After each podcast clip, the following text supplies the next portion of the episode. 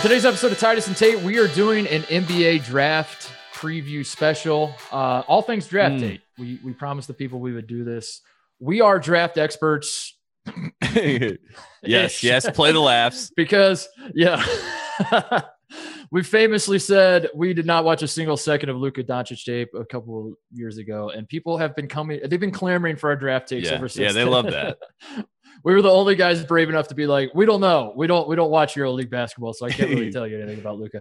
Uh, but someone who who does watch is his name is Kevin Mm. O'Connor. We used to work him with at the Ringer. We are having him on the show today to break everything down for us. He is so much smarter on this stuff than than we are, and uh, so we're excited. Yeah, to talk to him. KOC famously does the Ringer NBA draft guide. Before that, he did his own version of the draft guide. It is one of my favorite things that the Ringer does. It's one of my favorite things that it you know leads up to the NBA draft because it just maps everything out. You get to learn about all these players. You and I watch them in college basketball, but we never know where how they're going to translate to the NBA. We Right. need you know KOC to come in to to basically make that translation for us. And uh, today's that day. I can't wait. It's it's it's a completely different game. Is what I every time I go to do the draft, uh, break down draft stuff, I I realize it's it's college basketball and pro. I think it's Fran Fraschilla that says it's like Portuguese and Spanish. Like they seem similar if you're not really paying that much attention, but then you realize these are these are two vastly different languages. That's how I feel at the draft. Is like. You know the, the the guys you watch in college. So many of these guys, especially, we're going to talk to KOC about it, but so many of these guys, uh, were frankly irrelevant to college basketball that are like Stars going to be drafted Yeah. high. Yeah. So it's always Tate and I always love being put in this position of like, uh, you know, where, where did where where we we, who are the we asked what happened to Marcus Howard, and they go, "Who?" Yeah. How do you do? You think Luka Garza is a, would, would go number one in this year's draft? Or do you see? You're like, who? uh, anyway, we're going to talk to KOC. He's the best. We have a lot of fun every time we talk to him. We're also going to do Tate and I are going into uh, at the end of the show do our superlatives, uh, just assign some some titles to guys and uh, have some fun with that and see where that takes us. So that is on the docket today. NBA draft talk. But first, Woody Durham. He takes the timeout. They're out of timeout.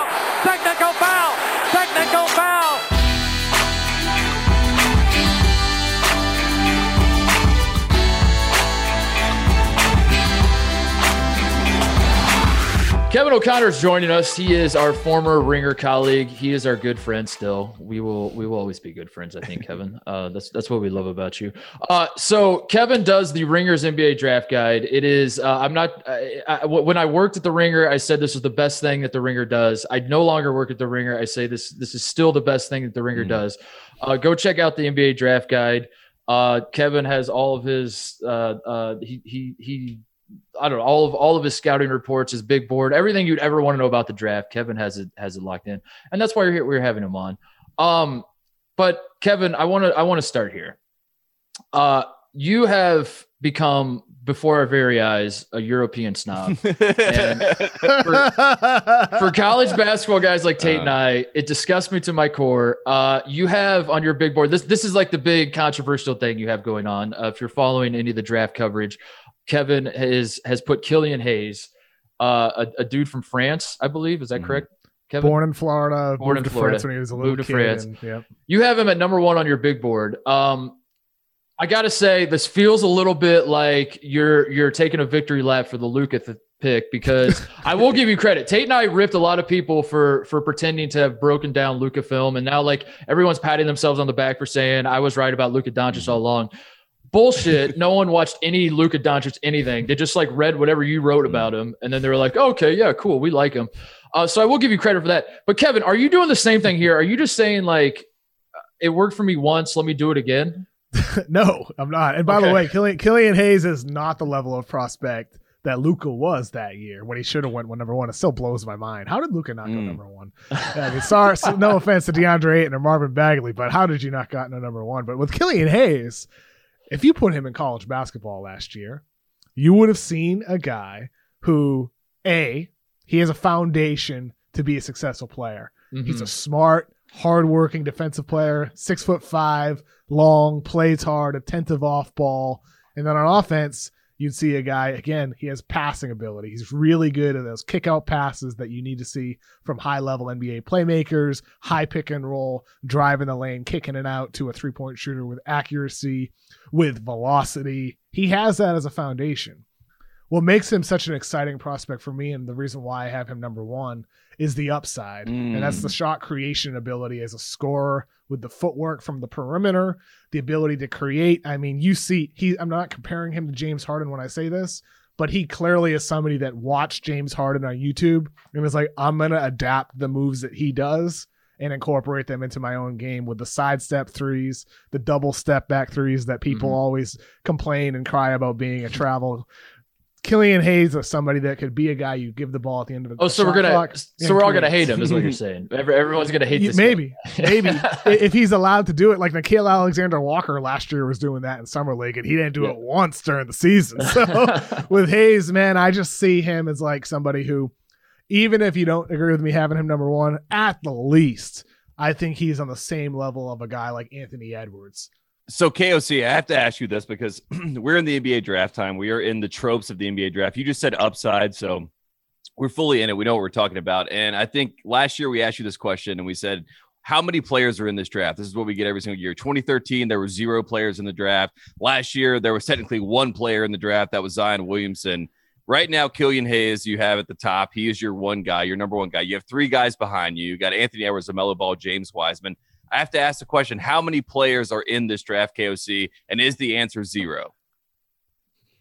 The answer is probably zero if we're talking about like a Zion Okay. level Mhm. prospect. You know, like there's no AD, there's no clear, no duh. I'm taking this guy number Mhm. one. Go away. Don't call about this Mhm. pick prospect. There's not that guy. Uh, so if that's like the the how many guys are in this draft, the answer is Perfect. zero. But like as you guys know, like watching college, Excited. I'm Can't wait.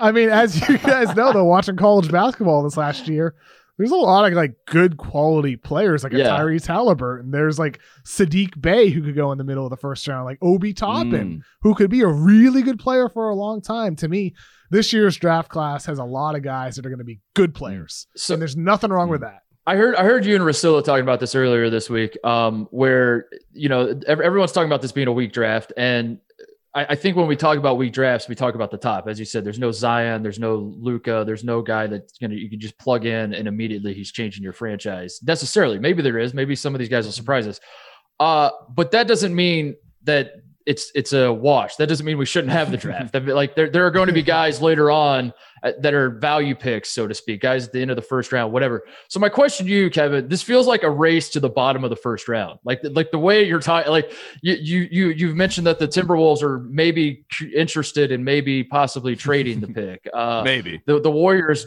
want to trade the pick. Like everyone wants to trade the pick.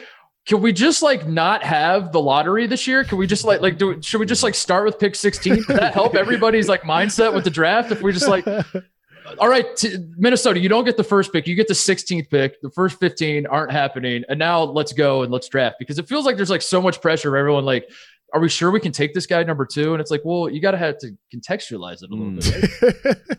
I mean, I, I think it would be helpful for a lot of teams if if they didn't have the pressure of choosing an Anthony Edwards, a James Wiseman, a Lamelo Ball, and with Edwards, it's the type of thing where, I mean, I'm curious, like what you guys think when you what you saw from him at Mhm. Georgia and when you project ahead for him in the NBA. I feel like I have him number two right behind Hayes. He's arguably the number one. It's pretty much a coin flip in my opinion between those two. But with Edwards, I feel like he has the qualities to be a star level player, but Mhm. there's you know the, the shooting ability. Like, like what did you see at Georgia that makes you feel either good about him or like what's your what's your sense about what he'll turn into in the NBA? Uh, f- for me, it was kind of all the same things that everyone else is saying. That he obviously has the physical tools. He he he has the right mindset. So like like when he's playing, he's uh like he's a guy who's not um. It's not like he's been coasting his whole basketball career. He's just been better because there, there are a lot of guys like that. Like I played with some guys like that that just like uh, were always better than everybody and then didn't really have the drive or whatever. He obviously has the drive. He obviously has all, has all that. But I, my image, my lasting image when I think back on Anthony Edwards one season at Georgia is hitting a last second shot to beat Chaminade in the Maui Invitational to secure seventh place. And then like stunting, like he like Yeah. he just won the national title, and I was like, "Dude, you beat you beat Chaminade." to to and I, I don't I don't know. So yeah, the shot selection is is is interesting. The the Um, I, I, I, I do think that I would probably take him number one though. Like if you're at like, but that is not an endorsement of Anthony Edwards And- at all. That is that is more of an indictment on the uh, uh, the the draft. And if we as a could whole. do the head to head, we watched Anthony Edwards go against Dayton in the first game of the Maui Invitational last year, and that was the big hype game. Everyone was telling us before we have to watch the number, the future number one pick, Anthony Edwards. Right. And Titus and I, that whole game, we watched Obi Toppin, and we kept looking at each other. We're like, I don't know about Anthony Obi Edwards, so but damn Obi Toppin's yeah. a guy that we like, and I, I think that says a lot too about being a gamer at some level. But then you have the Dwyane Wade, Tom Crean aspect of it, where they're all coming out and saying that he is a top flight player. He could be, you know, a top five guy like D Wade. So I think that gives him a little bit of a bump to say these guys approve and say he can be that top flight player. But I, uh, I didn't quite see it. I, I should say that in college. Yeah, I mean, and even with like with like Obi Toppin, he's a red shot soft red red shirt sophomore, and it's the type of thing where teams look at him, they're like, he's 22, how good he is on mm. defense. And mm-hmm. like a lot of Dayton fans, I, I'm blown away. I get tweeted at like a, about Obi Yes. Toppin more than any other Yes. player in the draft. Like Dayton fans are like, how do you not have him ranked in your top 10? He is clearly going to be the best player in the draft. And for me, it's like, there's no doubt he's got offensive skill. Like you said, you watch him in that matchup, his ability to stretch the floor, his rim running ability, his fluidity on offense, it's awesome. But on defense, he doesn't move that well. Ah, who cares? It's the NBA, Kevin. We don't care. Like, what are you talking about? What do you? How many guys in this draft went between their legs and dunked it in a game in their final college of the season? That's what I want to know. Not You- Anthony I, I didn't see any of that analysis. Yeah, I didn't see that analysis on your big board, Kevin. Yeah, Can we I talk gotta about put that Obi on Toppin? Obi Toppin's like the, Uh, the pluses. The So one thing, him. as an outsider looking at, obviously you're you're far in more sourced and in the weeds and and and smarter. We'll just Mm. cut to the chase about all this th- I than, than I am. uh, but from an outside perspective, it feels like this is Anthony Edwards' number one spot to lose. Um. I, I don't know if that's I like that. Like, I like, I like, like the stakes of that. maybe. yeah, No, yeah. It's it- just Maybe. the stakes have never been higher. Um, but but it also feels like there's this media machine at play with both Anthony Edwards and Lamelo Ball. So like maybe maybe I want to pivot to Lamelo Ball a little bit because uh the the the roller coaster that is the Lamelo Ball draft stock has been wild. Uh, I, I it was a few months ago. Suddenly, like there was this big push, like Lamelo Ball could be number Mhm. one. Like, don't laugh, America. Mhm. This could be happening. Lamelo Ball, yes, that Lamelo Ball could be number one. And then everyone's breaking it down. His skill set is this. He's he's he's hit this growth spurt, et cetera, et cetera. And then like we've come full circle and we're back to like Lamelo Ball's workouts are garbage. He's he's failing his interviews, which like I don't even know how you do that. What is what does that even mean? Um, but basically, like the conclusion, it seems like everyone's drawing about LaMelo Ball is stuff that I could have told you from watching a 30 second clip of him when he was 15. like, uh, so like I don't I don't understand like the whole arc, like where scouts are like, man, we've we've done a lot of work and we realize like you've landed right back where we were like five years ago, where he was like this the shithead 15 year old pulling up from 45 feet and all, all of those concerns. I don't understand that. And conversely, like the Anthony Edwards, like he's getting pushed to the moon by the by the Tom Creans and the Dwyane Wades of the world. How much of that factors into this, Kevin? so with Lamelo, I had a conversation with an executive yesterday about this, and and he mentioned to me, he's like, all this stuff about Lamelo not interviewing well and all that. He he's like, I wonder how much of this is teams that he's not interviewing with Mm-hmm. pushing that out there as a way to stir up and create some it. narrative that he's not doing well because they don't want the backlash when they inevitably pass on him Mm. Yep. because Lamelo's dad, LaVar, said he wants to push him to Detroit or New Yeah. York. And, you know, say what you want about LaVar, but if you go through some of the teams at the top of the draft, I kind of get the point. like, you want to have the player in the best situation possible. Minnesota, he'd be sharing the backcourt with D'Angelo Russell. Mm-hmm. Charlotte, no offense, Yeah, Tate, no offense. but like he, he might, he might not. I mean, it's Charlotte. Charlotte, no offense. Tate. Cleveland's Cleveland. Atlanta already has Trae Young, and Golden State. I mean, I love Golden State. I think that would be great, great for him. Yeah, But if you want playing time and opportunity, Steph and Clay are ahead of him. yeah, And Chicago is interesting to me, even though he hasn't been connected there. And then you move down the board. Suddenly you're at seven for Detroit, which has nobody. Mm. And then you're at eight with New York that has RJ Barrett and some other young guys. And it's a big market. So I just wonder how much of that is just this teams putting that out that out there to, to set the narrative and set what people are talking about. And I'm somebody who mentioned that. I've heard he doesn't interview well. I've heard teams worry about the leadership, but I get it. Yeah. So how do you suss through this, Kevin? How do you, how do you not like uh, how do you not like feel like, like like do you ever step back and and and wonder like is the intel I'm getting am I a pawn? am, am I being Yeah. used to like? Oh yeah, oh, yeah. no, no. The answer Yeah, is I mean, I mean because because you know all these executives, not all of them, but a lot of them have an agenda and they have yeah. they yeah. have their priorities and they have some of them especially will go out of their way to try to like just try to steer the way you're thinking and steer the way you're talking about Mm. stuff and like with lamelo it's true like i believe the people i've heard who do worry about the leadership they worry if he can be somebody who leads your team as a point guard and has the ball in his hands all the time and from a basketball standpoint i also worry about the jump shot I Mhm. worry about the decision making. I worry about the defensive effort and the focus. That's that's all stuff like you said, Titus. You could see that when he was 15 years old. That's Yeah. nothing new. But like with the stuff about like po- poor interviews, poor meetings, and all that, I do wonder how much of that is just noise that's being put out there, especially this year. Golden State at number two, they have been con- connected to like every single prospect who could go in the Yep. top 10. They like this guy. They don't like that guy. They prefer Okongwu over Wiseman. And, then and then you hear the next week they love James Wiseman. And it's the type of thing where you just got to cut through the BS right. and and try to read between the lines and figure out what are they trying to do here. And with Golden State especially, I think they're just trying to throw so much misdirection out there. So somebody is like, we got to trade ahead of mm-hmm. him. We Yeah. get a deal ahead of him, or whatever it is, or maybe we get a, to get their pick to get the guy that we want. So it's all this political garbage that's out there that you know it, it's hard to understand what's true and what's not.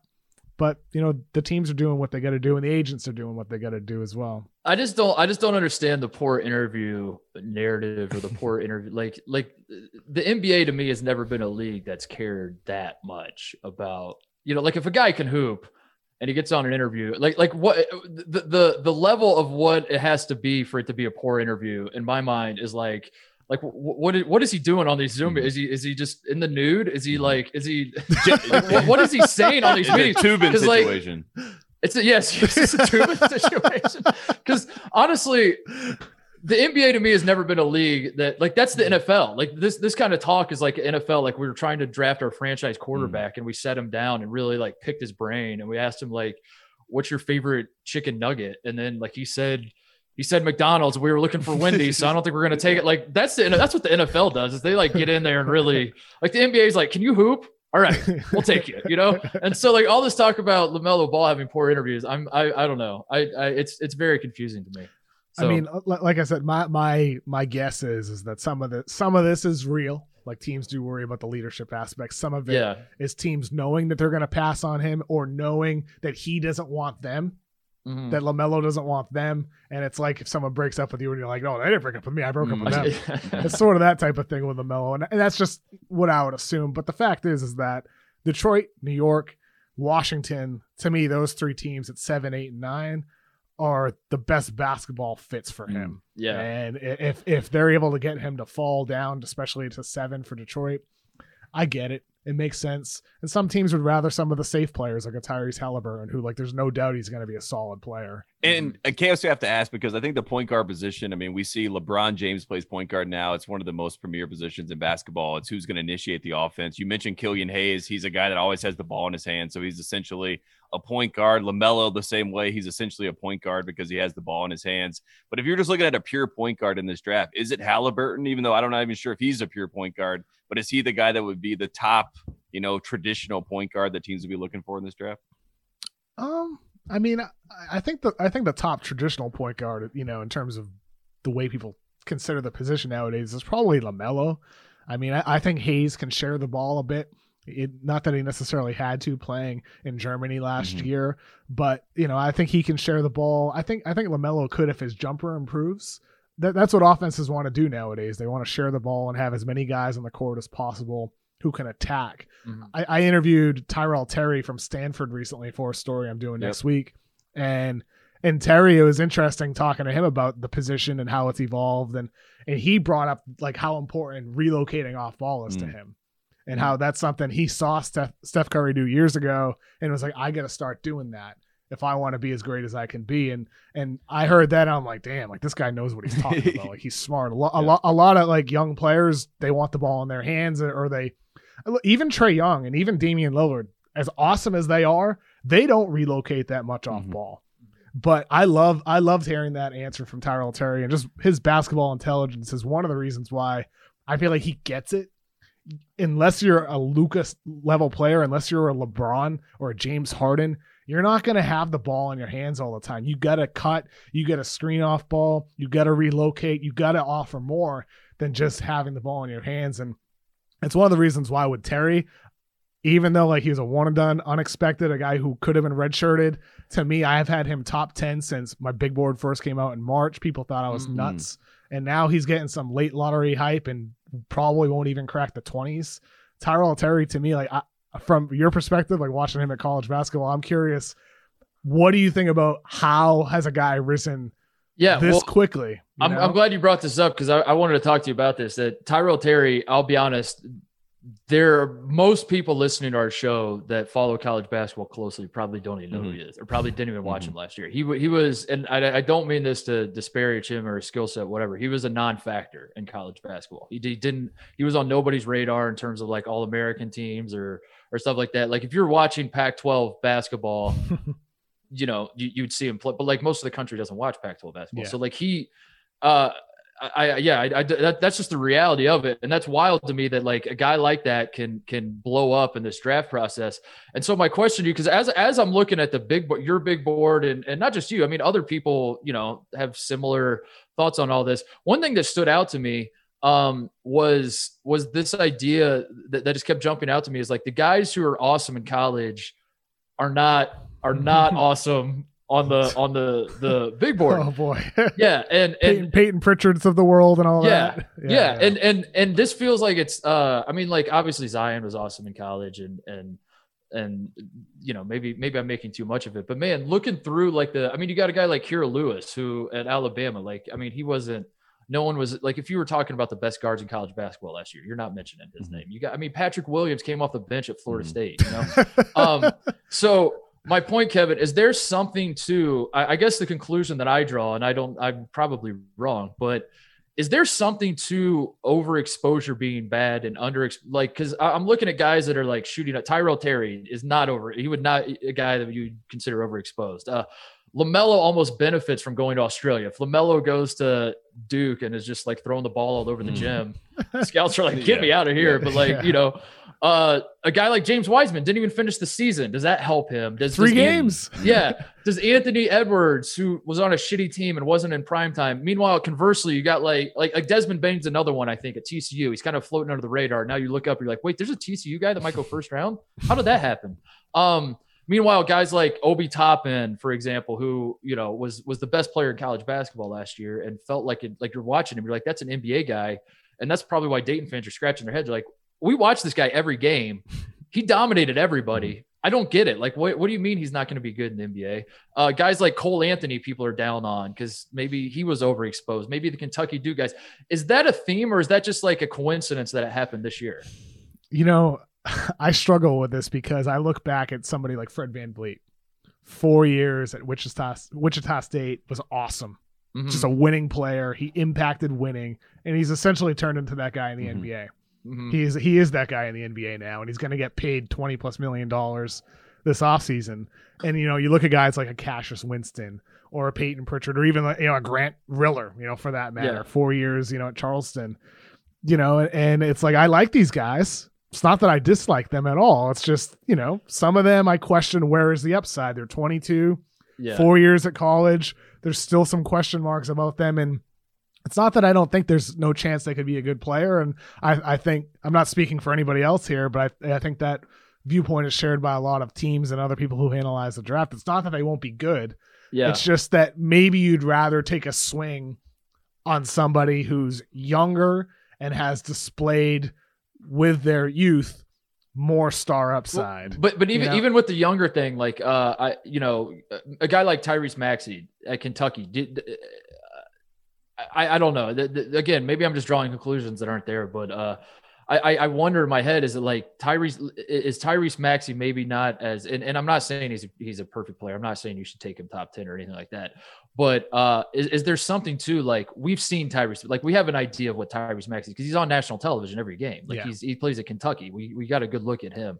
Uh, whereas a Tyrell Terry, it's like, hmm, this guy's interesting. And then you start watching the right film and you start convincing yourself, you know, you put the whereas if Tyrell Terry's on primetime every single night, and you're like, this dude, if this dude's so good, why is state why is he the second best player on a I think Stanford's like 20 and 12 Mhm. last year in the Pac-12. Sure. Um, yeah. You know what I mean? Like, is, is that this is just my college basketball brain? at No, I mean, I, I think, I mean, I, I don't think it's necessarily the case with me personally. I think with Terry, like I go through all, you know, as many players as I can. You watch college basketball and you kind of just watch with an open mind.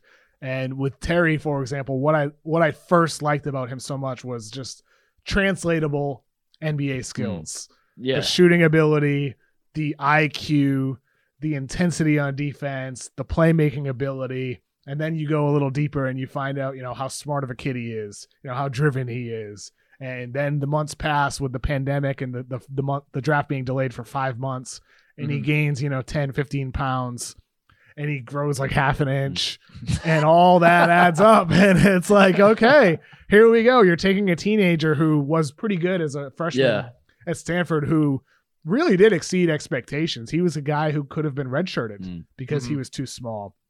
And he ended up playing and contributing.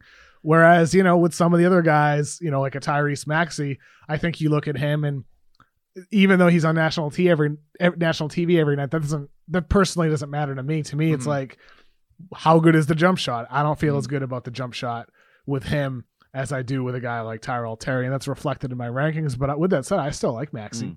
Yeah. Like he plays so hard. There's some Kyle Lowry to his game, and if the jumper gets better over time, he, he's going to be a good player. Like I said, I think this year's draft has a lot of good Mm. players. hmm I, I would bet like you're going to find there's going to be a guy who's drafted 40 that contributes as a rookie in the NBA, and maybe that is somebody like Cassius Winston or Peyton Mm. Pritchard. hmm Maybe it is that guy. But I think this is a deep draft in terms of quality NBA pros, especially out of the college basketball pool. It just might lack a number of those guys who can reach stardom, and that's okay because you need those glue guys. We just saw that with the Lakers and the Heat with making the finals. We saw that with the Nuggets and Celtics getting to the conference finals as well. You got to have good glue Yeah, guys the- around your stars. the. Grant Williams Mhm. of the world that you know go to the Celtics Yeah. and make things work. Uh, you keep bringing up these comparisons, Kevin, and I think this is probably the thing that I get most fascinated by when it talk when it comes to NBA draft stuff. And you know, every draft expert they have to play the comparison game. You know, I've I've laughed at Jalen Rose's comparisons over the years. I think my favorite comparison ever all time was when Greg Paulus was drafted. They said he was the next John Stockton.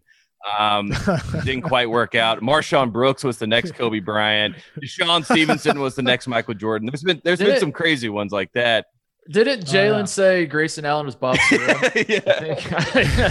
That one slayed me. So they're like there's some great ones, but like when you do your comparisons, I uh, with the James Wiseman one I pulled up because I thought that was a great example.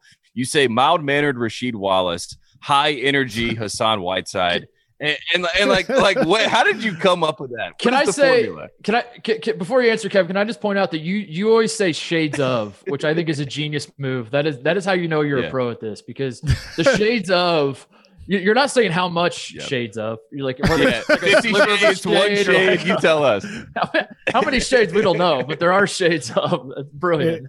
It- It's like uh, Chris Vernon texted me the other day about my comparison for Patrick Williams, and he's like, "You have Danilo Gallinari and PJ Tucker, so he's either a six foot ten, you know, European style scorer, you know, who can do a lot of the core for you, or he's like a mini six foot four, you know, like bulldog." and it's like, yeah, Chris, what I'm saying by shades of Shades is Patrick Williams like he, he has shades of PJ Tucker and he plays really hard. His defensive versatility. Has shades of Danilo Gallinari, and then he's six eight and he has size and fluidity and can do some things for you with the pick and roll or play off ball. Smart Yeah. player. You know, so I, I think that's like a. I forget if it was Danny Chau or Juliet Litman. Somebody at the Ringer was like, "Let's instead of comparisons, let's call it shades of." Shades of. Because I because I was the one who's like, I don't want to have comparisons. Yeah, I yeah. want. I, what's another way to frame it? And Well, one of them said shades. I like shades. I think there's It a mo- works. there's a there's a movement that Jalen Rose is, is leading. I know Russillo's on this bandwagon to make all these comparisons just be uh just the most obscure guys. I, I think I'm gonna I'm, I'm gonna zig where everyone else is zagging. I'm saying we should we should go stronger into the Hall of Fame Mm. comparisons. I think like every every white guy should be Larry Mm. Bird, and like, we got to start throwing out like Jordan and Kobe, and Nico Bird. Mannion, Larry Nico Bird. Mannion, shades of Even Larry he's Yeah, Bird. David Robinson light. David, David- John Stockton and Larry Bird, love child. Um, what The James uh, Wiseman comps are pretty good though. what, what what what what were your James Wiseman The- comps? The the, the mild mannered Rasheed Wallace. Oh, yeah, yeah, that's right. Yeah, uh, yeah. And then uh, high energy. Like, what does that look like? Because to me, that sounds like Kwame Brown. And uh,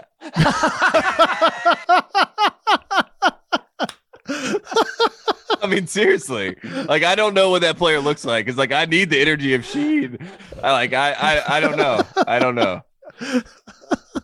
Oh my god. do you, do you Oh. guys? well, is there anything to take from Wiseman's three games? You guys watch. Absolutely No? not. Anything? No, Wiseman's the Wiseman. Like I don't even think Wiseman counts as a college basketball player. Wiseman is uh, um, it, it, it's it's a it's a bummer how it all played Mm. out. I mean, like honestly, by the college basketball rules, like I don't, I'm not gonna clutch my pearls over the fact that the guy was, you know, suspended. Mm. Like it's it's it was shady as hell, like how he got to Memphis and all that. So like it's not it's not like he was aggrieved in any way, but uh, it is a bummer that we didn't really get to see him play uh, college basketball. Is he? Is he? Uh, I I assume Lamelo Ball's on on the power rankings of of. Uh, I, I I don't know how to phrase the question. Vol- I, I'm interested in like the volatile Hmm. guys, like Lamelo Ball. Uh, as we talked about, could have gone Low basement, one. high ceiling. Yeah. but then at the same time, like I mean, it, the way people are talking, they don't want to touch him, and like, what is he just going to fall to like the second round? The way people are talking, uh, James Wiseman, you seem to think that that it's that him and Anthony Edwards are are locked for top three. Um, but at the same time, like that, yeah. yeah, all the discussion about James Wiseman is like it's it's a Jekyll and Hyde situation, and you can talk yourself into him being, uh, you know, like a Kevin Garnett type if you really want to, and at the same time, as Tate said, maybe he's more Kwame Brown and everything in between. Uh, another guy that's that's interesting to to certainly interesting to Tate and I that that I haven't heard spoken of much in in all the draft coverage I've been uh, taking in, Cole Anthony. Um, Mm. He seems to be all over the place. I mean, he's a guy that like coming into North Carolina uh, was being talked about as a potential top five pick. Now, I mean, like the the handful of sources, the very small sources I have within NBA circles are like so, some people like won't even touch like even if he's available at sixty, they're like we don't want him, which is like Hmm. crazy to me. How he can Why? Like, what's their reasoning? Because because I, don't understand that. yeah, I know you that like aspect, him. You have him. I I, Yeah. I don't I don't know. You have him at at uh, you have him high on your big board. I think he's like 14 or 15 on my board, Mm, something like mm. that. But would it shock you? Like if Cole Anthony went, if he slipped to the second round, is that a shock? I'd be a little surprised if it was You second would be? I, I think it, Okay. at worst like 20s. Mm. Okay. But who knows? The draft is crazy, man. Who else belongs on if we're doing like a volatile Mount Rushmore? Who else is like the guy that like I mean, for I guess for you, Killian Hayes is like you think he should be one and he's gonna but um you know, is there a guy that like you Like- everyone's all Like over RJ Hampton, maybe. I've seen RJ Hampton as as high Yeah. as top ten and as low as thirty. I think it's some of the international guys. Yeah. Um, Alexei Denny. Pokusevski, Mm. uh, Deni Avdija, uh, you know, obviously Cole Anthony. I think even somebody like a Desmond Bane. He has Mm-hmm. some people who are like, "Why are we talking about Desmond Bane as a top twenty-five pick?" Us on this show. um, but yeah, but yeah, but there are there are others who love him. So I mean, it's the type of thing where Jaden McDaniels from Washington, another one Mhm. where some people love him. I, I've heard him connected to some teams drafted in the lottery. I've heard some teams that are like, we don't have interest in interest in him in the low twenties. So uh, it's the type of draft where I've been doing this since 2013. And I feel like I've like talked to people who like know stuff since like 2014 or 2015. This year, more than any other that I've done, nobody knows what's going to Mm. happen on draft night. There's so much, you know, that's fluid in terms of trades, in terms of how teams feel about players. There's so much unknown that this year I'm going into it sort of like I'm not trying to get like the most accurate mock draft. I'm not trying to Yeah. do that. I just want to get my big board as good as I can where I feel best about the rankings. And somebody like, you know, you mentioned him earlier, Patrick Williams. Mm. The more I learn about him and the more I watch his tape over and over again, the higher I am on him, Yeah. I am on him, which kind of reflects the way teams are talking about him. And like you look at he av- he played 22 minutes off the bench at Florida State, averaged only nine points a game, Mhm. shot like 32 percent from three on like two sh- two attempts per game. There's not a lot there, but he was also on a really really good Seminoles team Yeah. that you know led the ACC that had an opportunity to make a run. Had there been a Won the. ACC tournament. People forget. Won the ACC what- what- tournament yep, without playing yep. a single Yeah, second. no of one's ever done basketball. they gave Kevin. They gave them the trophy. I don't know if you're aware of this. to. They didn't like the ACC tournament. They didn't play. Florida State didn't play a single second, and the ACC tournament still said Yeah. the, the ACC still said you win the tournament. Here's a mm. trophy, and they were like, "All right, cool," and they held up the trophy. And I mean, may, maybe Devin Vassell and Patrick Williams They deserved it. Maybe maybe they did. I- And with Patrick Williams, he's six eight. He's got flexibility on defensive end. He can score off the dribble. I mean, somebody like that was talked about as like a, a pick in the twenties a couple months back, yeah, and he's risen to maybe even a guy who could go to Chicago at four, maybe Detroit at seven, or the Knicks at eight. I mean, he looks like a top ten pick, and he's somebody who I don't care like how it looks. I have him, I think, 16 or 17 on my board. When I do the next update, because I've done a lot the last couple weeks in terms of reevaluating, I'm gonna have him probably in my top six or Mm. seven. And and I don't care how abruptly that happens before the draft, because I think it's important. You can't tie yourself to an opinion. That's what the Sixers did when they traded up to number one for Markelle Mm. Fultz. yeah. They brought they brought Fultz in for a workout, and there were people within the Sixers organization that said to Colangelo, "Let's at least take another look at Tatum and Lamar uh, Lonzo Ball. Let's at least take another look." And Colangelo was like, "No, we traded for Fultz. This is the this is this is who the guy. This is who we're taking. We're not going to Yeah. let one bad workout and one you know dud of an interview change that." yeah. and, and that turned out to be a mistake. And so when it comes to this draft, after all this time off, like there are some guys that haven't played since last Mm. year. James Yeah. Wiseman, Lamelo Ball hasn't played since I think November. People get better over time, and their bodies change, and you learn more. So this year's draft, man, like there is no consensus, and it feels like it's changing in the last couple of weeks a lot in terms of some of the valuations and what you're hearing about some of these players. So long, long answer to just say I don't know. yeah, uh, I feel that. Is there any team, Kevin, like or any pick that you think is like a a pick that you're kind of like, oh, that's like somewhere I'm watching them, whether it be like the Celtics, like at the end of the late lottery, or like the Nets at 19. I've seen a lot of people talk about their pick at 19, but is there any sort of Mm. uh, watershed pick that you see someone kind of making a, a leap or going up to get somebody, where maybe even like Cole Anthony to the Celtics or something like that uh, at the end of the lottery? I think so. Cole Anthony, you mentioned how there's some people that hate him. I've talked to a handful of execs for teams that are like, how is he not a top 10 Mhm. guy?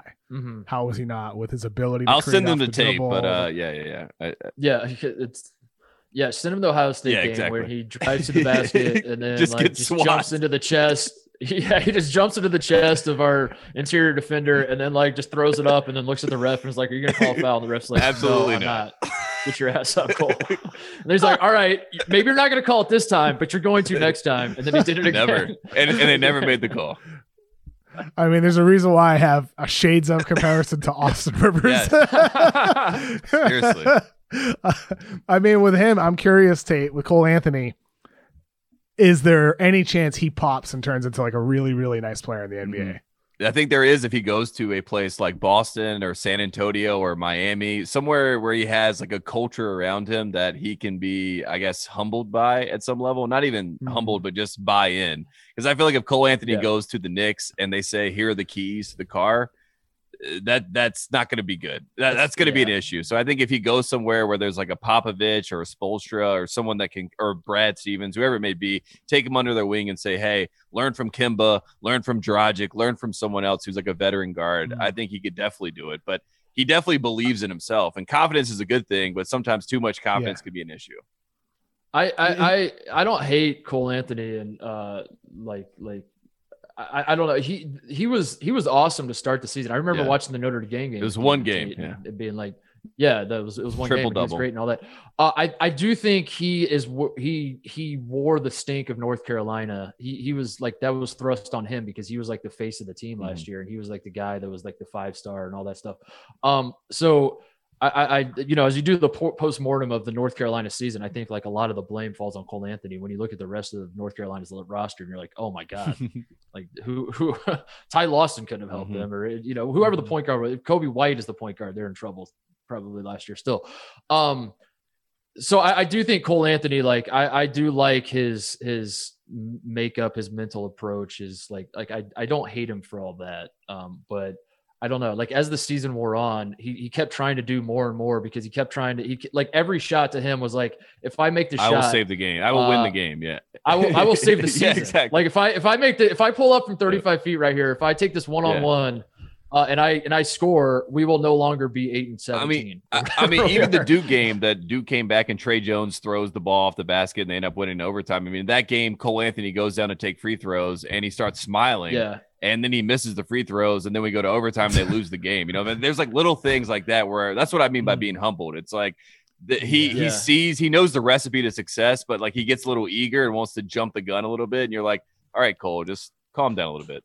Interesting. Yeah. So yeah. with him, it, it, sounds like you guys are, are, are seeing and observing and hearing the same things that a lot of the people who don't like him say. Yeah. You know, when, when I talk to people, it's really a lot of personality base knocks on him. And if you're drafting a point guard, you want, you know, I mentioned Tyrell Taylor earlier, you want somebody who has confidence, but not an ego that's detrimental. Yeah, yeah it depends to, on to it depends game. on what your perspective is. Because I mean, you can make the argument that Cole Anthony is is going to be great in the league because he's the son of an NBA mm-hmm. player and he grew up like in these basketball circles and he knows the the culture of the NBA and and just kind of how things operate. And he's been, you know, he's been groomed to be an NBA point guard his entire life.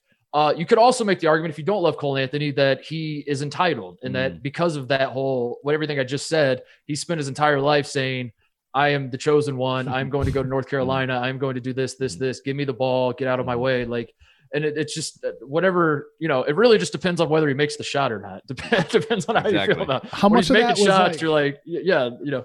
So how, how much of that was like them having like two bigs and, and no spacing and like you said a lot. Yeah, it was a it was a lot. Like North Carolina was not. Yeah, and learning yeah, learning Carolina's offense yeah. as a freshman is never easy for any point guard. I mean, we saw Coby White was amazing, but he also had his highs and lows and peaks and valleys. And I think Cole was injured too, so he never really even got to learn the system 100. percent I mean, there was a ton of reasons. I don't blame Cole for the season, especially his Carolina season. Yeah. I just think there's like you, you mentioned Austin Rivers, Kyrie Irving, whatever. It's a very Duke mentality, uh, to put it simply, that he needs to get knocked out. And uh, I think he'll be fine. I had one more question, Kevin. I just wanted to ask you because this draft, there's no players in this draft. We we said that. Is there any sort of uh, is there any there, there are, are, no, good players. players. There are no great players. There are good players. Uh, is there any sort of like feeling that people want to just wait out for Cade Cunningham in 2021? Because I know we've heard that before. Oh, yeah. So a lot of teams at the top, maybe they're just saying, well, we'll just kind of Yeah, what if what if everybody punts on the yeah. draft? What if we just don't have a draft? Just take just all punt. these guys, throw them in the next year's draft. Mix it up and see what we get. I, I think Cade Cunningham, I mean, there's I mean, let, let's say James Wiseman goes number one. Let's say Charlotte trades up to number one and gets him. Mm-hmm. James Wiseman probably goes what, like fifth or sixth or 7th mm-hmm. in the 2021 class. There's a lot of good yep. prospects. Cade Cunningham being probably number yep. one. I'm excited yep. to watch him. He had a scrimmage recently, yep. right? Yep. You guys watched yeah. that at all? I mean, yeah. It, it, yeah, well, it, I, I, don't know if you're aware of this. Oklahoma State is not eligible right now for the NCAA tournament. So we won't even get to see Cade in March which is going to be wild. The idea that Cade Cunningham, because Cade, by everything I've seen, Cade Cunningham's unbelievable, mm-hmm. and he's going to yeah. be very, very good this year. But uh, the NCAA's got to do something about this because if, if March rolls around and the best player in the country, certainly from an NBA perspective, uh, is not eligible to play in the tournament, and Oklahoma State is, you know, good enough to make the tournament, that's going to be a mm-hmm. problem. That would be mm-hmm. disappointing. Mm-hmm. yeah, it's going to be terrible for everybody. Yeah, get, get, all your NBA Twitter people to rally. Yeah, go at the NCAA. So, we need the NBA free, on our side. Yeah, yeah, yeah. yeah. Let's jo- join forces together. Finally. Yeah, we need to see Cade Cunningham at the tournament, please. um, what else? What else? Uh, I don't know. I guess that's it. I guess we covered it all, yeah. right? I, I was going to say, is there any second round like Malcolm Brogdon type guys? Like a Devon Dotson seems like the pick. Devonte Graham. Oh yeah, uh, yeah. Like yeah Dotson's a, a, guy I could see in the second round being a point guard pickup. Is there anyone like that, Kevin, that you see like having a Malcolm Brogdon, Draymond Green, whatever you want to call it, second round shot to have a lot of upside? Devon Dotson's a good mm. one. How about like Malachi? Oh, Flynn? we love Malachi mm-hmm. Flynn. Somebody like that from San Diego yep. State. Mm-hmm. What about Killian Tillie from Oh yeah, Gonzaga. yeah, yeah. That's, That's a a good great one. one. He, he's the, the Michael Porter. He's the Michael Yeah. Porter of this draft. Well, I mean, probably not as he doesn't Well, have I the mean, ceiling like, you know, Porter has. But uh, like, you know, the senior version, I guess. Yeah. But like, if injuries weren't a concern, he's a lottery Mm. pick with all Yeah. his skill, the shooting, the versatility, the passing. What is there not to like besides the fact he always gets hurt? Mm, yeah, yeah. Worth a Uh, gamble to yeah. me.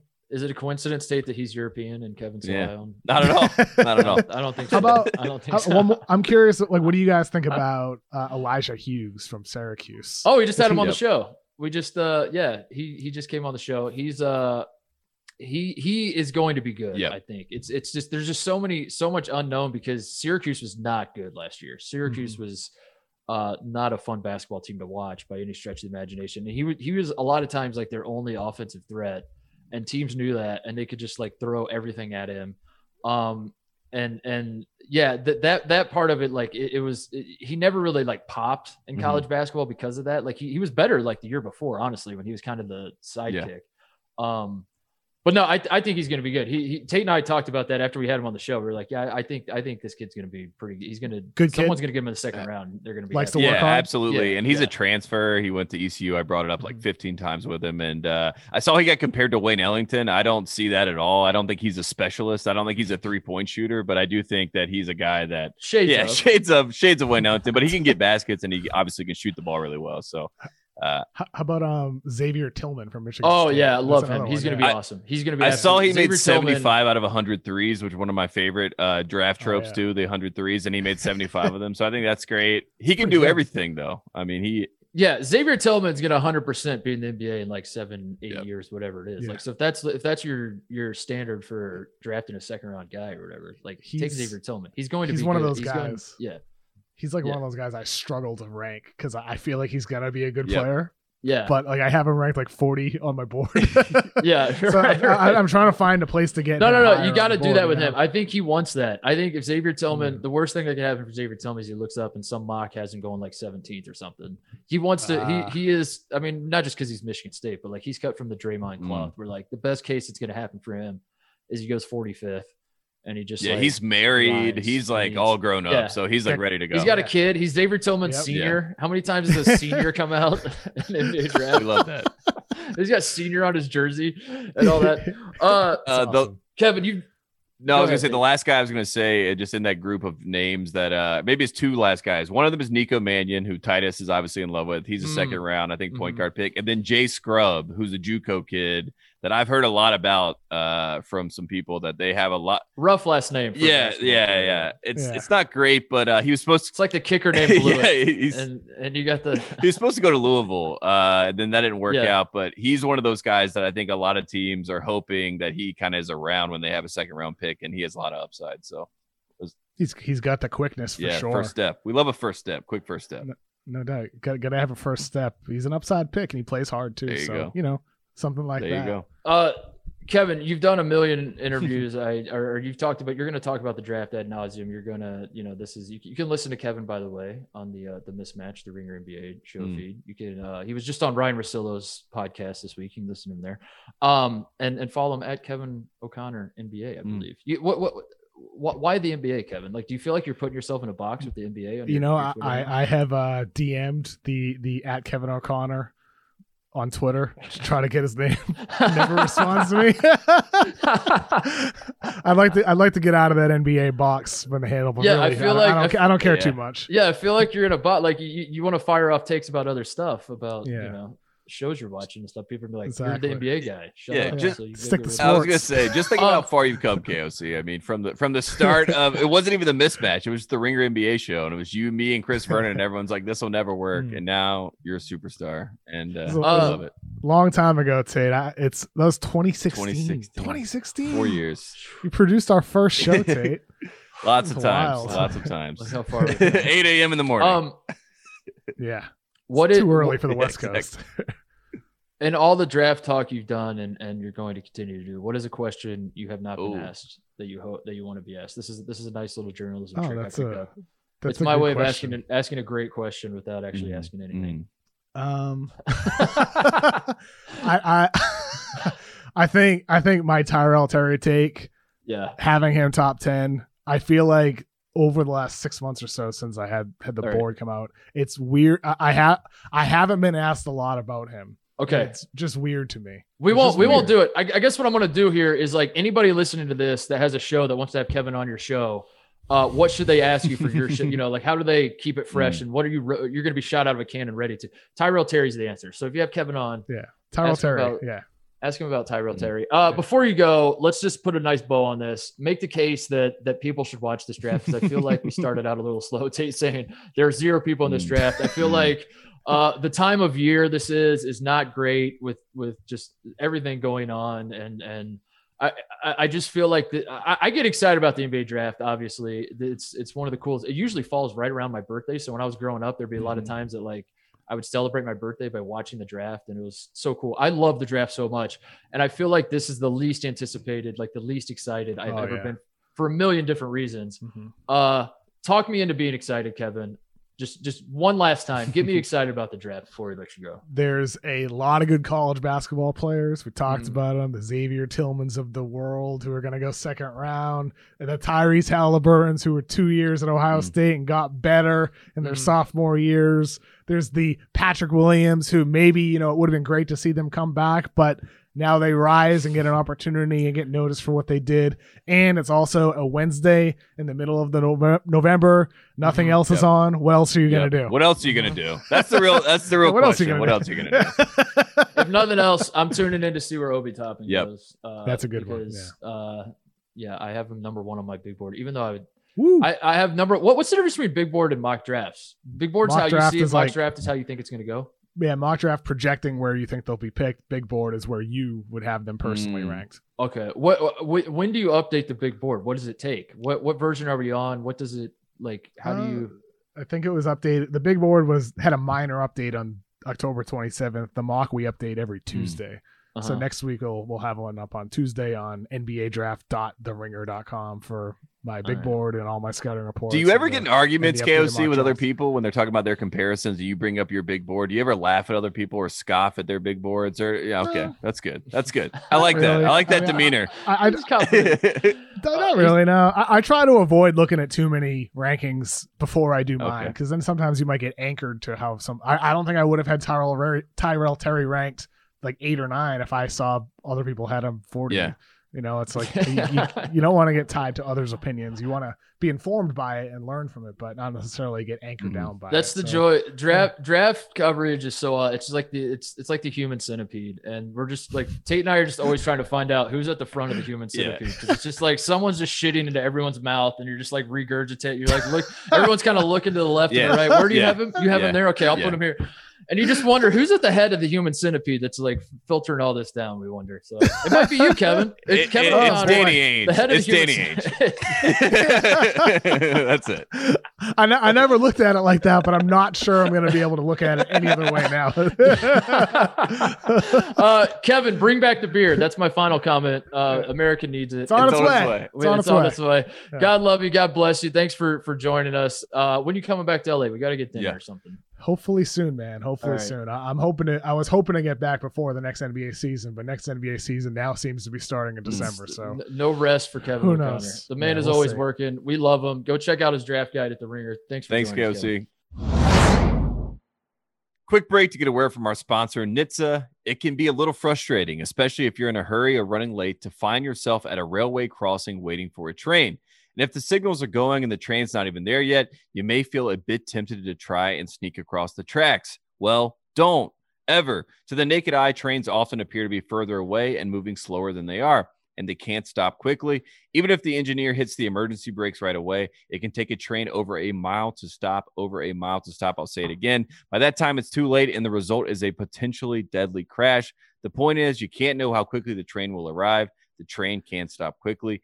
Even if it sees you, it ends in disaster. If the signals are on, the train is on its way, and you just need to remember one thing stop. Trains can't. Tate, you know this about me. I, I've said it before on the show. I'll say it again. I'm a silver bullet guy. I've always been a silver bullet guy. Uh, whether we're talking Ohio State Buckeyes, whether we're talking Bob Seger, whether we're talking Coors Light, I love silver bullets. Uh, but in this case, I want to talk about Coors Light. The, the world. I don't need to point this out to you. It's it's there's a lot going Mm. on. There's a, there's a lot of stuff happening. There's a lot of we, we live in a stressful time right now. Uh, and I think what what what we all need is to just like chill on the chill on the couch, crack open a Coors Mm. Light, throw whatever TV it is you want to watch, and uh, just just tell yourself the only thing I'm worried about right now, like all the other stressors, I'm gonna do my best to let those subside. Subside. The one thing I'm worried about is I want to make sure my mountains Yep. are blue. That's, it. That's all you got to get. Find that mindset, America. That's what we're working towards. Uh, Coors Light is mountain cold refreshment. It is made to chill. It is cold lager, cold filtered, and cold package. It is as crisp and refreshing as the Colorado Rockies. Perfect for those moments you're trying to unwind. So when you want to hit reset, reach for the beer that's made to chill. Get Coors Light in the new look delivered straight to your door. You don't even have to get off your couch. Well, I guess you do to like go get it at your door, but that's about it. Uh, at getcoorslight.com. That's right. Delivery to your door at getcoorslight.com. Celebrate responsibly. Coors Brewing Company, Golden, Colorado. Today on Titus and Tate, we have a special message from Dell. They're offering you massive discounts on the best XPS and Alienware computers with Intel Core processors for Black Friday. You're getting early access to a curated selection of premium tech like Samsung TVs. Plus, there's free shipping on everything. Yes, everything. Whether it's work, school, or fun, Dell has you covered. Call 800 by Dell or go to Dell.com slash Black Friday for up to $400 off. That's 800 by Dell. All right. Thank you to KOC for joining us. Always a pleasure to have him on. Uh, really, just oh, he's the Yeah, best. I don't th- know how else to there's like good people, and then there's KOC, where you talk about like a Mhm. person genuinely doing something for the virtuous reason. And KOC, since I met him for the first time, I couldn't believe. Like, I always thought there was going to be some sort of like fallout where there would be like the real Kevin would come out, and he would, you know, be this Mhm. big jerk or something. But it turns out KOC is the nicest guy in the world, but he also loves the NBA draft, and he also does better a better job than pretty much anyone I know getting you prepared for it. So He is. He is. I, I mean this sincerely. I think he's the best guy in sports media that I've ever Mm. met. Who uh, will say his take. He will. He will let everyone tell him he's a moron, throw shit at him left and right, Mm-hmm. and then go, whatever, I, I don't know. smi- I just think that this guy and he'll smile Yeah. through it all and be like, "Uh, okay.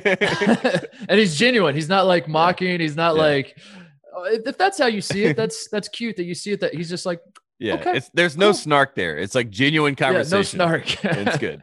And that's a rarity in our business. So uh, God love him. Uh, all right, let's do some superlatives. Uh, I'll let you start. We we both uh, we, we we did not settle on these. Like it's not Mm. like we both got together. We're like, you pick your best shooter, and I'll pick and and, and whatever. So uh, it's open ended. You can you can list whatever you want to list. Assign whoever you want to assign to Mm. those. Uh, I'll let you go first. Yes. What do you got so when we did superlatives, uh, like you said, there were we said we're going to give five for each other. We didn't have any conversation about this, and then I did my research where I was going around and I'm like, I wonder if the NBA actually gives out superlatives, and of course they do, but they're all stupid. You know, they're all like basic, like you said, Mhm. like you know, best defensive. Most Yeah, yeah, whatever, yeah. like most valuable player. Throw it out, throw it out the window. rookie of the year. most likely like, to be successful. more- Yeah, I don't care about Yeah. that. So I created my first award that I want to give out is called the Swaggy Poole Award. And I know a lot of people they hear this and they think, is this mean that he has, you know, obviously swag and the fact that he's going to make it about himself?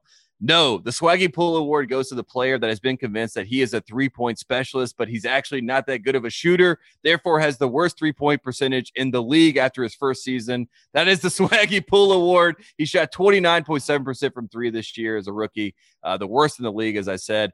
My pick for the Swaggy Poole Award in this draft, Josh Green from Arizona. I think Josh Mm. Green's going to be a first round pick. They're going to get him into a program. They're going to say, Josh Green, we need you to be a specialist. Take these shots for us, just like they told Swaggy Poole with the Warriors. He will shoot 29%. And that is my first superlative, the Swaggy Poole Award. That is that is fantastic. I don't think I can even add anything to that. I think, I think you did. I think you uh, got all the meat off. Well, let me just right say, there. as I was as I was pick. trying to come up with these superlatives, I just looked up the rookies, like what they did this year, and when I found out that Swaggy P had the worst three point percentage in the league, I was like, this is too good to pass up.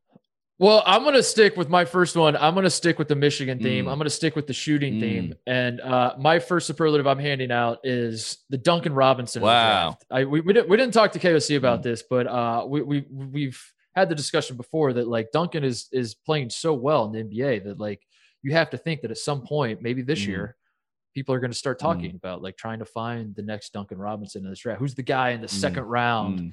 That's just a lights out shooter, or whatever.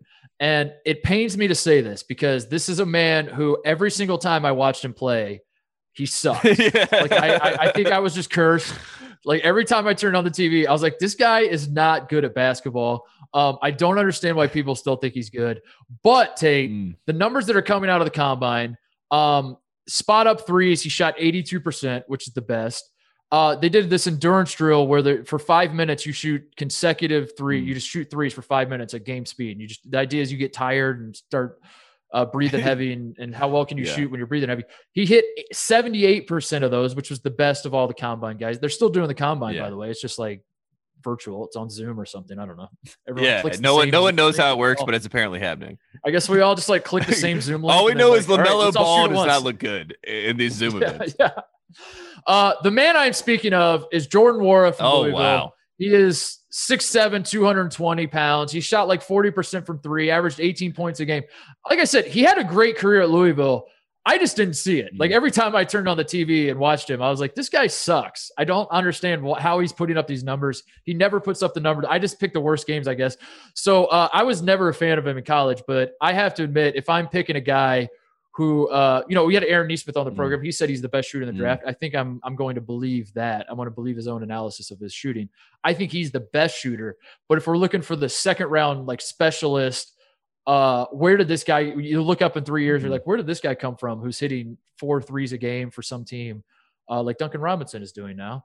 Um, I think Jordan Nwora is Mm. the. So I cannot Watch me on believe that after all this time, where you and I have watched Jordan Nwora play with the Louisville Cardinals, and you and I look at each other and we say, "What is it that we're missing here?" well, I don't get it. Yeah. That he is able to get the Duncan Robinson. Where I think that's the upset of the I draft special. I I, can't believe that. I don't. It's the difference, dude. We talked about it. It's the difference between college basketball and pro basketball. Tate. It's it's it- that was college Nwora. This is this is pro Nwora. Uh, he's gonna be. He's. I don't know. I I I I, I have to be objective here, and I think uh, the numbers speak for Mm. themselves. He's great at the combine. When has a guy ever been great at the combine? Not in NBA. Mm, Never mm, happened. mm. I love that. I love that. Not happened one time. yeah, one time. You know it. Uh, speaking of the thing that happened one time ever, my next award is most likely to be a 22 year old selected in the lottery. Uh, this is, of course, the Cam Johnson Award. Um, last year, he was selected 11th overall. Coby White responded with, Wow, bro. Wow. Wow. Can't believe that happened. Mhm. And this year, the most likely uh, 20 year 22 year old to be selected in the lottery. It's a pretty simple one, the Cam Johnson Award. I think you and I are very excited about this guy. KOC, who we just had on, I forgot to bring this up, but he called him the next Jahlil Okafor, which I still don't understand what that may mean. It must be shades of Jahlil Okafor. The answer is Obi Toppin.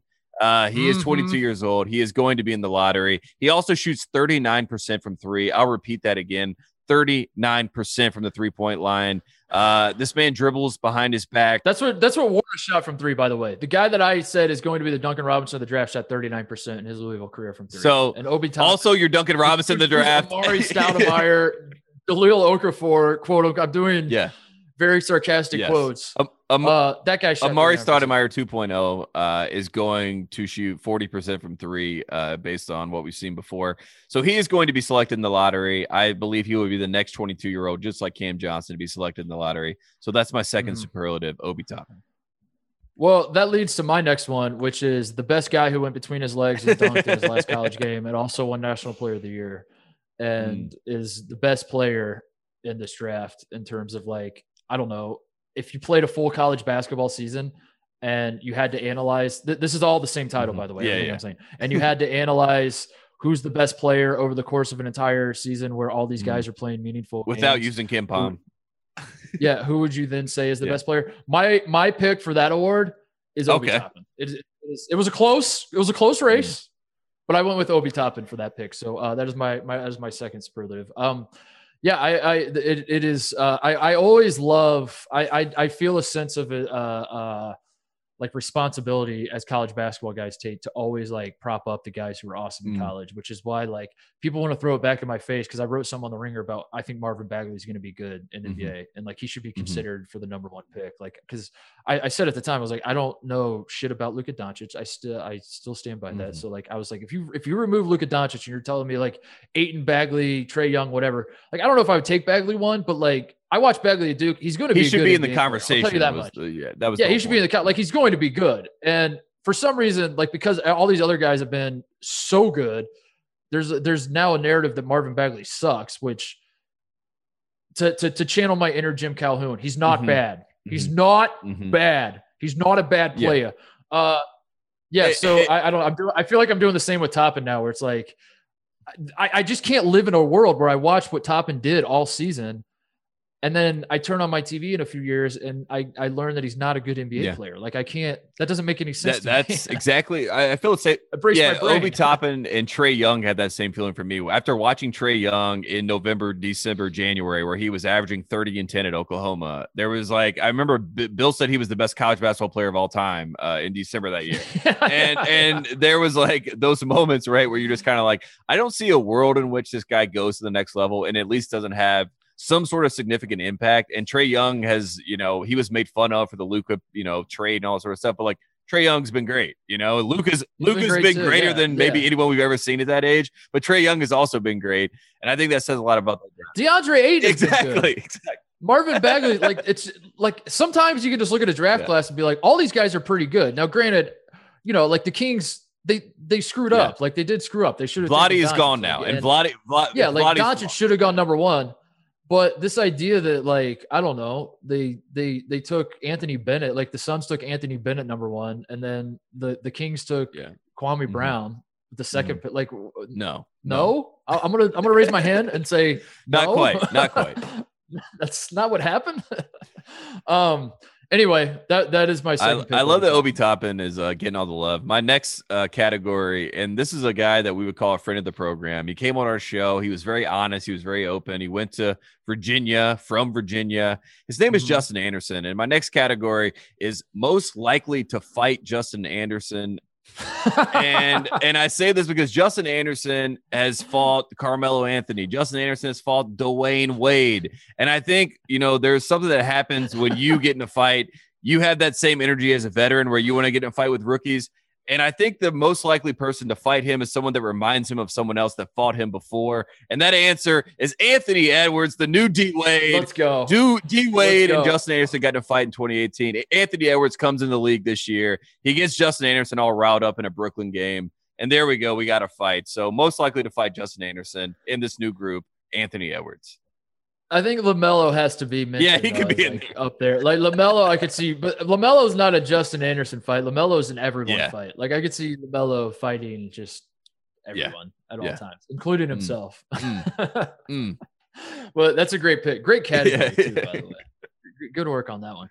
Uh, my next one is the best no best non Obi Toppin first team All American. Okay. So uh, we, Yeah. we, we, we mentioned this with KOC. Uh, the there were five, I believe, five guys that were on the first team All American team. Uh, that's how Yeah, it works, five. right? Yeah. Um, and it was Myles. I believe it was Myles Powell, Marcus Howard, uh, Payton Pritchard, Obi Toppin, and Luka Mm. Garza. Now, Luka Garza obviously has come back to college. He is not in this draft. Obi Toppin does not count because this is the best non-Obi Toppin Mhm. version. So we're talking Marcus Howard, Myles Powell, Payton Pritchard. Who do you got out of those three? Who's going to be the best out of all those guys? They're all projected to go second round if they're drafted at all.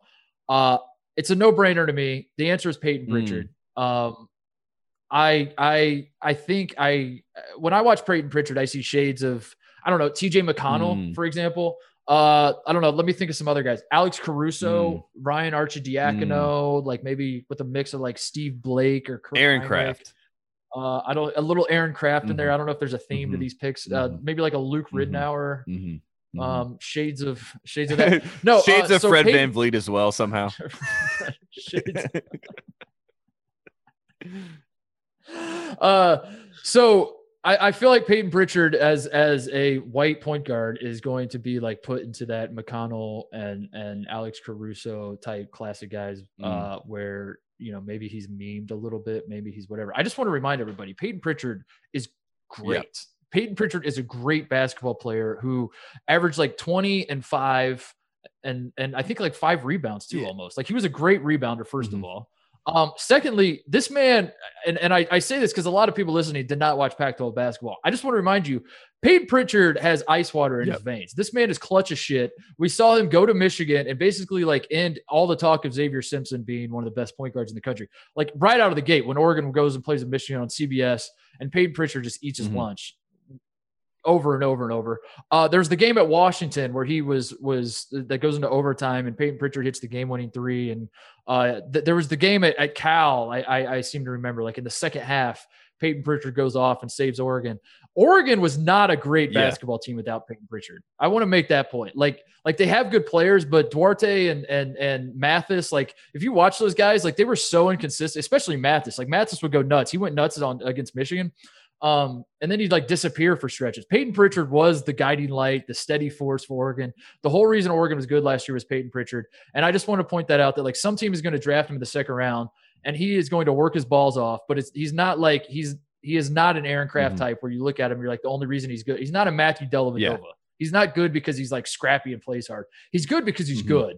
And he also on top of that is scrappy and Yeah. plays hard. So um I I I we didn't talk about Payton Pritchard with KOC, and I just want to make sure I, I went on a little Payton Pritchard rant because I, I love him. Yeah, so he's much. so great, and I think like trying to diminish his actual talent playing the game of basketball is like we do that jokingly, but people are going to do that seriously, and I think that's going to be a fatal flaw because, like you said, you get Payton Pritchard in a pa- in a practice with your team, you're going to realize that he Yeah. is a top flight player. He went to the nat, he went to the Final Four, not the national championship, but the Final Four with Oregon as a freshman. He's the starting point guard on that team. Like he's been around Dillon Brooks, who's on the Grizzlies and starts and plays like that was his former teammate. So he's seen guys of his same ilk go and be successful in the NBA. It's not going to be a surprise to him at all. Uh, and uh, yeah, I think that's a great pick. if Payton Pritchard was from I don't know Italy, like KOC would have him going on. He'd be the next Tony Parker. If- would- if it was Payton Priccioni, Yeah. If that was his name and he was from Italy, uh, yeah, KOC would be like, this guy is is top ten for Mm. sure. Uh, and and he forged his birth certificate. You said he was nineteen. People would be foaming at the mouth over it. Mm. So uh, anyway, shout out Payton Mhm. Pritchard. Your next, Uh, my next pick is uh, the college Dodger pick. Uh, this is someone that decided that they did not want to be a part of the blue blood system. They did not want to be a part Mm. of the Titus and Tate universe by being a college basketball player. They wanted to be different. Terrence Ferguson, you know, was a guy that did this. Uh, you know, the, the list goes on. Brandon Jennings, the list goes on and on. We know we know these guys. We know what they're about. Lamelo Ball will also be in this draft. A lot of people would say that should be the pick. I actually call this the Darius Bazley Award. Um, this is uh, Mm, the out of mhm. nowhere award, basically. And the answer is a name I threw out to KOC RJ Hampton. RJ Mhm. Hampton has already claimed that he, once he gets in the NBA, will be the fastest player in the NBA. Um, Spencer Mhm. Dinwiddie was so upset about that that he reached out to De'Aaron Fox to make sure that he saw that. RJ Hampton is so good that he convinced Tracy McGrady to become an agent because Tracy McGrady had RJ Hampton at his facility down there in Texas and was like, "Oh wow, we're we're gonna have to be an agent because we have so many good players." And RJ was basically the prototype of that. RJ Hampton, RJ Hampton is going to make waves. He is not afraid to, uh, like I said, be confident and, and say how he feels about things. I think Brooklyn is the best pick for him to go 19 to Brooklyn, where he goes in with Kyrie and KD and those guys, and they kind of mentor him and let him be loose, and kind of what CP3 did with Bazley this year to you know teach him how to to learn the game, but also you see the talent there. Um, so my draft dodger, college dodger, whatever you want to call him, uh, is a guy. Draft Yeah, whatever you want to call him. Uh. Uh, it is RJ Hampton. You, you said that he wasn't in the Titus and Tate universe, and I'm going to correct you because he slightly was, if Mm. I remember correctly, and and I'm only like 85 percent sure I'm right. Uh, wasn't R.J. Hampton a heavy Kansas lean, Yes. and and it felt like he was going to go to Kansas, and he was like teasing Kansas, and he's tweeting out like eyeball emojis with photoshops of him in Kansas jerseys, and then he sets up this big announcement, and then the big reveal. I'm going. like, I'll show you. deuces to all of you. I'm Yeah, gone. exactly. yeah, which we loved at the time. Yeah, I mean, we like, definitely "This we is so definitely loved it. I think uh like Yeah. I, I think if if RJ Hampton had gone to Duke, then he could be like a Cassius Stanley situation where it's kind of like I don't really know where he goes. He might not even get drafted. But the fact that he has that you you talked to KFC about it, the fact that nobody really knows how good he is, yeah, he's got the mysteries. Oh, he's it's gonna hype him up. yeah. So RJ Hampton's my Yeah. pick there. all right, Good pick. Uh, I'm I'm doing a more serious pick for this one because it's it's just like I looked at the I looked at like mock drafts and looked at guys that are in the draft and all that, and I was like, I I just want to find a way to give this guy Yeah. some shine. And we mentioned it with KOC. So my my pick is second round steal. I assume that you're going to have the same pick. If I was to, to put a gun to your head and make you have a second round steal pick, it's Devon Dotson. Mm, It is uh, of of Kansas who, um, I'll say it. He was the best player on Kansas. Uh, Azubuike won Big Twelve Player of the Year and and and seemed to be like the guy that everyone loved. And and Azubuike deserved a lot of it because you know Kansas's defense was the best in the country last year, and Azubuike was a big reason why. But uh, you know Garrett was great defending. He was a great. He ended- Garrett actually ended up winning national defensive player, Yeah, year, right? yeah. It's, there's a lot of weird like who's the best. That, that's how I knew Kansas was going to win the national mhm, title. mhm. It's because there's a lot of a lot of that. Who's the They, best they won the national title in. Maui. For people that don't know, they beat Yeah. Kansas or they Well, beat Dayton to win the national championship. to that point, like this is why Dotson Dotson never like got the love that Azubuike did, or like Miles Garrett gets the Miles Garrett, uh, Marcus uh, Garrett, Marcus yeah. Garrett, Marcus Garrett gets the love for uh you know being the best perimeter defender on on Kansas and, and the country for that matter. But what we saw in Maui was indicative of like the entire season for Kansas, which was that Devon Dotson was the steady force. He Mm. was and not just because he was the point guard, but like he was uh he he he scored at will on Yep. Dayton. It was it was it was unbelievable, and that was like just watching him be in total control of the game at all times. Um, and, and that was true throughout the season. And he was just like always the guy that Kansas could give the ball to because Kansas's offense last year was a little shaky. And I guess that's the one reason Dotson isn't going higher and people aren't higher on him is because of Mm. shooting. He's not a great Mm. shooter. Um, but there's so many times Kansas would, would be out of sorts and you just kind of give the ball to Dotson. He just takes a deep breath. And like, as someone who didn't have any stake in the game and I would watch these games happen, especially like Kansas is playing teams like Baylor and, and, you know, Kansas plays a great schedule. So Mm. they were in big games all the time. Uh, whenever that would happen and Dotson would have the ball in like big moments, I was like, oh, this is going to work out. Like he's going to find a way. He's going to relax. He's going to calm down. Uh, you want to talk about fast? This guy's fast as shit Yeah. as well. Uh, I, I I don't know. There's a lot lot to love about Devon Dotson. He uh, he made a big jump as well. I I I I, I think that needs to be Mm. mentioned. That from a freshman to sophomore season, uh, he did make the leap. He's always, he is improving. Um, I don't know. I I, I don't want to do the lazy thing where you just compare guys to the same schools. So I'm not going to do this. But uh, you know, I just want to point out Devonte Graham is is like six two. Mm. Uh, played played at Kansas. Um, is from North Carolina. Yeah. And and yeah, and Devon Dotson also was Devonte Graham a second Yeah. round pick. Yeah. Yeah, was. Devonte Huh. Graham basically got to Charlotte because uh, Shai Gilgeous-Alexander decided that he did not want to play in Charlotte. He pulled the Kobe. So then they made the trade. Uh, Mitch made the trade uh, with Jerry West and the Clippers to basically get Miles Bridges to be the 12th pick. And then they got a 2nd Mhm. round pick. And then they got Devonte Graham. took Yeah. Devonte Graham. So, Oh, would you? leave- De- Devon Dotson also six two, also played at Kansas, and is also from North wow. Carolina. Huh. People were, people were shocked by that. He also might be the fastest player in the draft. You just said that, but I just wanted to point that out. Yeah. And then if you look at the draft, there are there's like a window from like 34 to 36 where you can get your Malcolm Brogdon or your Draymond Green. And two of those picks, 34 and 36, are for the Sixers. And I love the idea of the Sixers bringing in Dotson and being their backup point guard, a guy that they can Yeah. groom. And I think that like Shake Milton and Dotson are like a great young backcourt to like try to see who your point guard is there. And then they could Yeah. also 76ers get a guy like a veteran as Xavier Tillman at like 36 right there. So um, yeah, that's great. I think Dotson's a great pick. Um, this is our final one, right? This is my, yeah. Final one. Yeah, go ahead. My final superlative. It is uh, one that we have always laughed about, and uh, it is called the Jayson Tatum Award, but it's really the He's Only 19 Award. And uh, the He's Only 19 Award, something that we'll we, will, we will hear this about certain players for quite some time as we get through the Tyrese Maxey is the name that I that I thought about putting in here. But the real answer is who KOC had number one on his draft board. It's Killian Hayes. Uh, the Yeah. fact that he is 19, the fact that everyone can point to his youth and he will do amazing things, and we can be like, oh my God, this guy's only 19. Jayson Tatum. He's been doing it against grown men yeah, for years. yeah. Tate. Jayson Tatum is the the prime example of this. Our former boss Bill Simmons used to always say this. this is where it comes from. But he's only 19 award for me. Uh, it's got to go to Killian Hayes this year because he's going to get all the love for being a young man. I I have no opinion on Killian. Yeah. Just like I that, that is my guarantee to the American people is that anytime guys are coming out of Europe, I promise Yeah. you, I will have no opinion on them. I will not try to pretend like they're good. I will not try to pretend like they're bad. I Mm. will tell you, I did not watch them because I was busy watching college Mm. basketball. Uh, which is my God-given right as a red-blooded American. So uh, I'm not watching EuroLeague basketball. I'm sorry. You know who plays in EuroLeague? Jon Yeah. Diebler. So Yeah. like, Yeah. I mean, come on. You're telling me Killian. Hayes and Jon Diebler? That, come on, get out of here. Jon. Diebler famously traded for Carmelo Anthony. People forget that. Yeah, it was. It was. All right. Uh, my final pick. I got to get my phone Yeah. ready because you're gonna love this.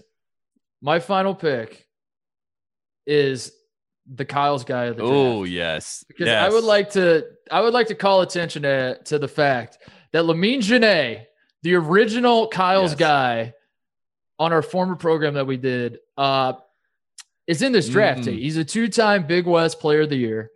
He he averaged like 25 and 11. He his stats are insane. Yeah, no, he- he's Big West, unbelievable, but yeah. like like he's going to be a guy that like when you go look at the sports reference, you do the the stat search and you're trying to do like a Big Ten Mm-hmm. stat of the day where you're like, is Luka Garza the first player to ever Mhm. ever average 18 Mhm. and 11 with three blocks and and then you type it in, you're like, no, It was nope. Devontae K. Did it. Oh no, yes.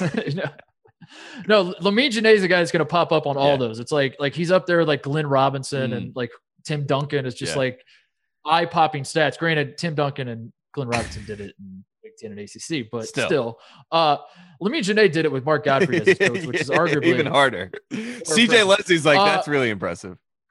But I, I'm talking too much about him. The the real man we need to hear from is the Lamine Diane expert, Kyle Crichton, our former producer. I'm gonna call him and let's let's let's let's see if Kyle has anything to say about this. Let's see if we can get Kyle off guard. I'm calling him. What's up? Kyle, I just realized I'm holding the phone up to the microphone, so you're probably not gonna be able to hear what Tate says because you don't have the. I don't know how to get around this, but um, anyway, we're we're we're on the we're doing the show right now, and uh, we're giving out some privileges, and I just I brought up Lamine Diane as my Kyle's guy of this Mm. draft, and uh, I just figured we had to call you and let you uh, say your piece. Do, do you have any thoughts on Lamine Diane? Are, are you first of all, were you aware that Lamine Diane is in this draft? Hold on, let me just boot up Google really fast. uh, yeah, no, I figured it was about time you had two years, right? And this this should be it. I think I was asking you last year if he was going to be in the draft, but, Time is a circle. but it looks like he is. ESPN has him at seventy. How many how many players are uh, get drafted? 60, 60. get drafted. Uh, wow. Okay. Well, so hold on. So what about like you know NFL undrafted free agents? No, it, dude, it's honestly it's better if you go undrafted because then um you can kind of like pick what team you get to go with, Mm. and you kind of like you know you get to you get to analyze the landscape, and you can have your agent make calls and stuff like that. So maybe it's better that he goes undrafted. But like, do do you do you want to send him Mm. off? Like he's officially done with college basketball. I feel like uh you know he, he we, we gotta we gotta let him out of the nest now, Kyle. And I feel like it's your duty to to say goodbye to Mm-hmm. him and let him fly away. So Well, I'm not going to be saying goodbye because uh, th- I didn't go to any really any college basketball games except for the CSUN games. And uh, if he goes anywhere in California, I'll be Oh, there. Would you buy his jersey if he uh if he makes an NBA Oh, roster? 100 Deal. percent. Deal. I'm not like an NBA jersey guy, more of an NFL jersey guy. Um, but yeah, I get that for sure. I think the last uh, NBA jersey I have is a New York Carmelo jersey. So it's about time. All right. Well, we'll let you go. Uh, I, I blindsided you with this. I didn't mean to. Uh, Oh, yeah. you're lucky, dude, because about five minutes ago I would have been in the bathroom. That's I just started talking about Lamine Diane, and then I realized like it, I I'm not qualified to be doing this. I should call Yeah, Kyle call the guy. Have him offer his thoughts. So uh, we love you, Kyle. Go go back to taking a dump or whatever it is. Oh, how great! Uh, How great! Yeah, so there, There it it is. Lamine. Diane. The story for those who don't remember is uh, we went to Pepperdine, uh, Cal State Northridge games because it was Lorenzo Romar versus Mark Mhm. Gottfried, and we were there sitting courtside.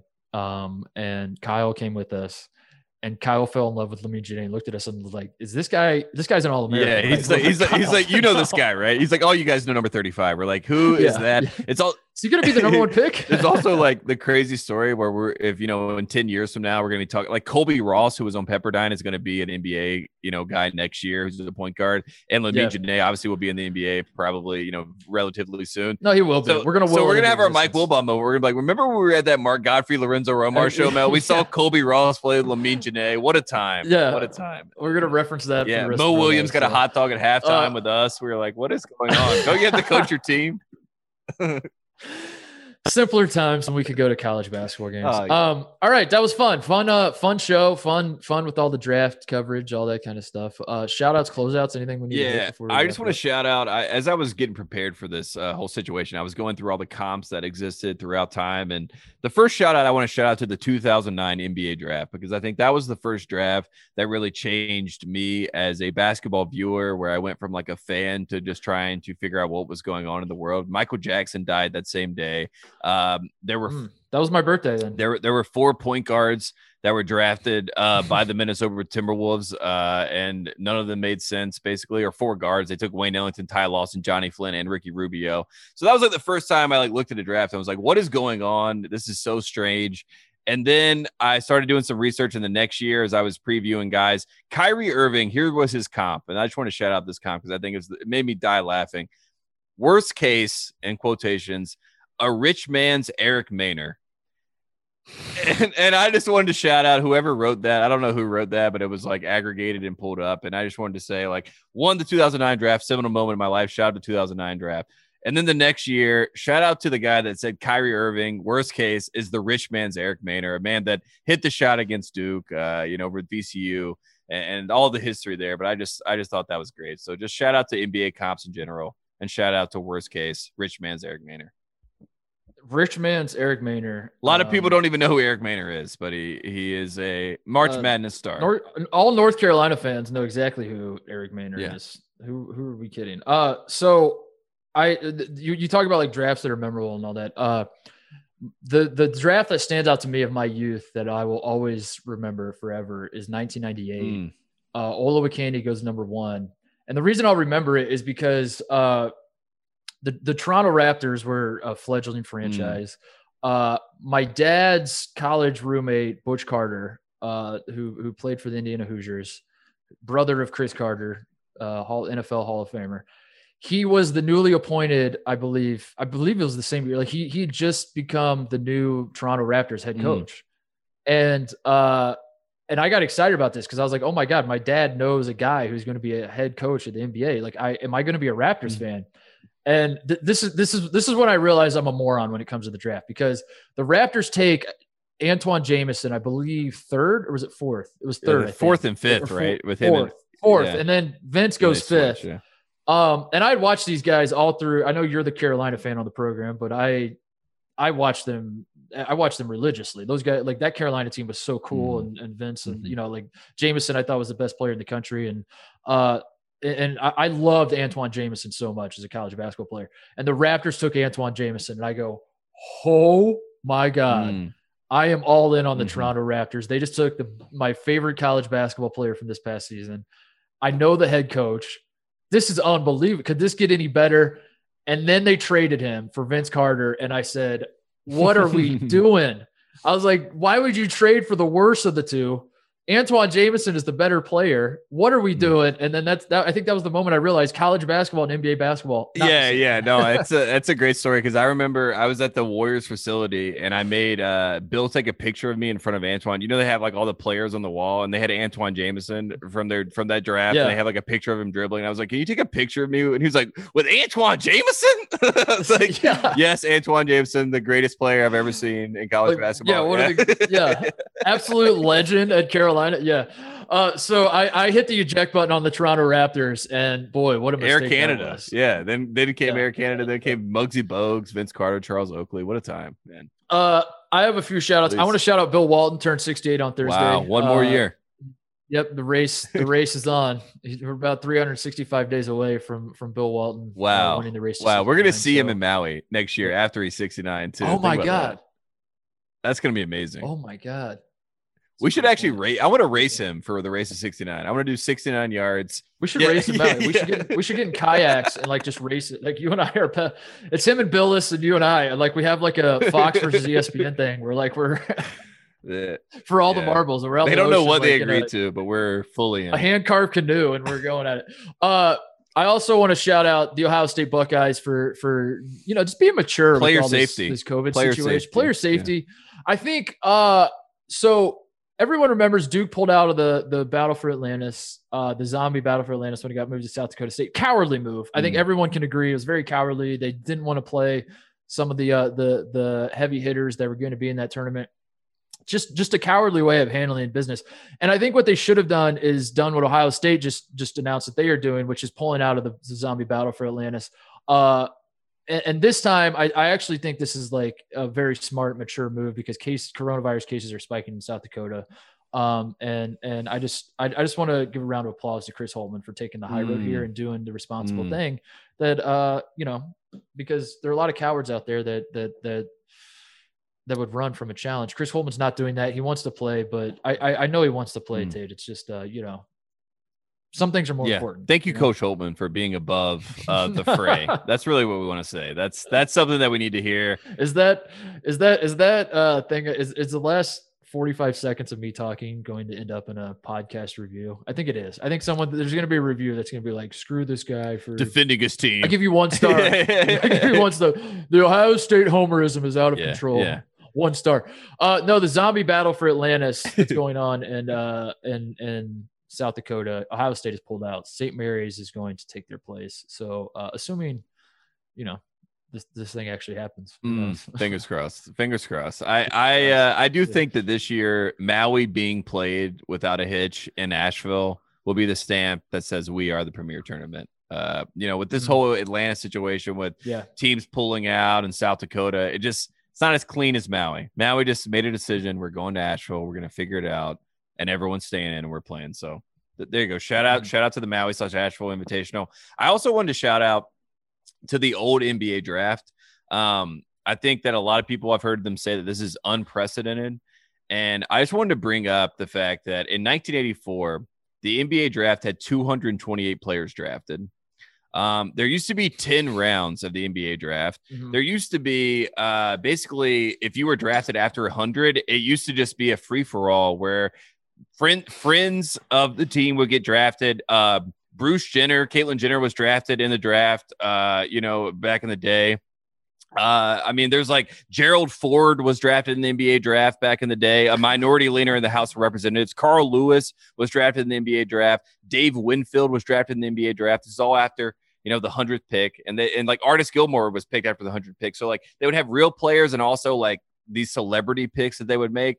And I was just saying, That's amazing. if there was an unprecedented year, like they keep saying this draft, like let's do that. Like let let's, Let's do do that. I think like let's so. have people make picks so. and draft guys that they want to be representing their team. And Charlotte Hornets, I'm in to be picked.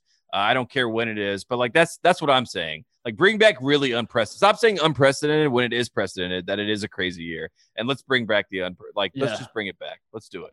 That's that's 10 amazing. rounds. That's I, I I had no idea that that happened. That's like the the Harlem. So did, did these guys know they were getting drafted? Because it reminds me of the Harlem Globetrotters. Like when when they drafted me after college, they called me and told me I was drafted, and I was like, They huh? they they were drafting. like I just I just imagine that phone call being like the Bruce Jenner one being similar to mine, where he's like, Yeah, huh? no, I mean there, there literally used to be ball boys that were Drafted in drafted NBA? like as a gift, and like eh, like there was like a kid for his birthday he was drafted, and then they like sent him like you know like you got drafted by the Hawks. Uh, it I was shocked to read it. that kid's name. Steph Curry. yeah, yeah, and look at him now.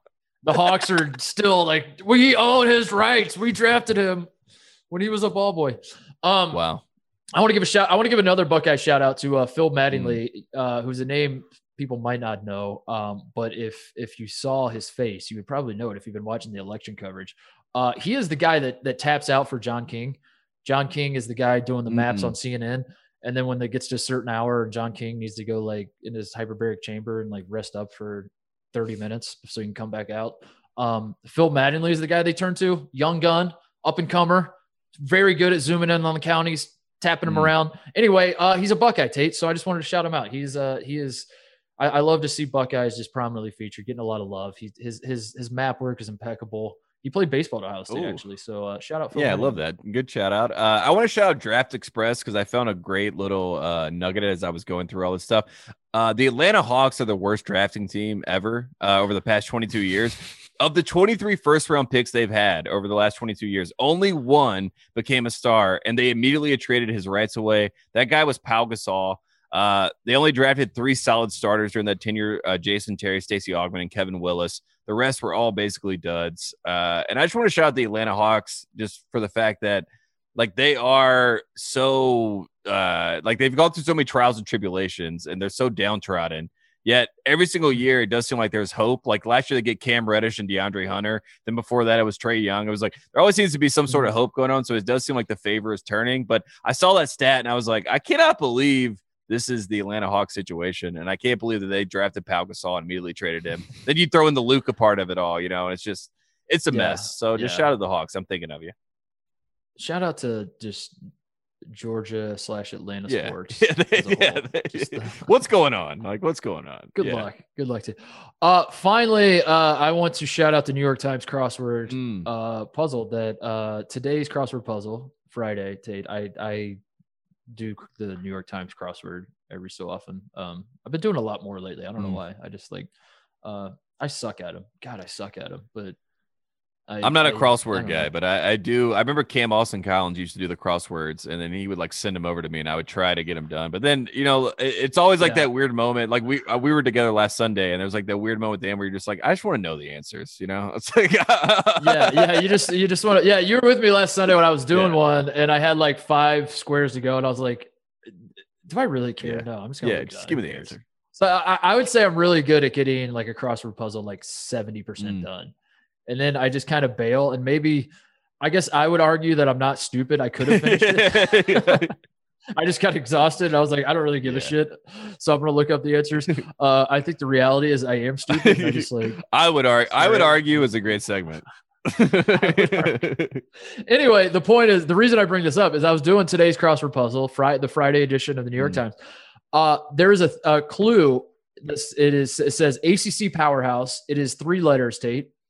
Uh, so I I'm going through and I I usually just like kind of scroll through Mm. the clues and find the ones that like jump out to me and it's like oh I definitely know that one and put that in first and then I go back and you know.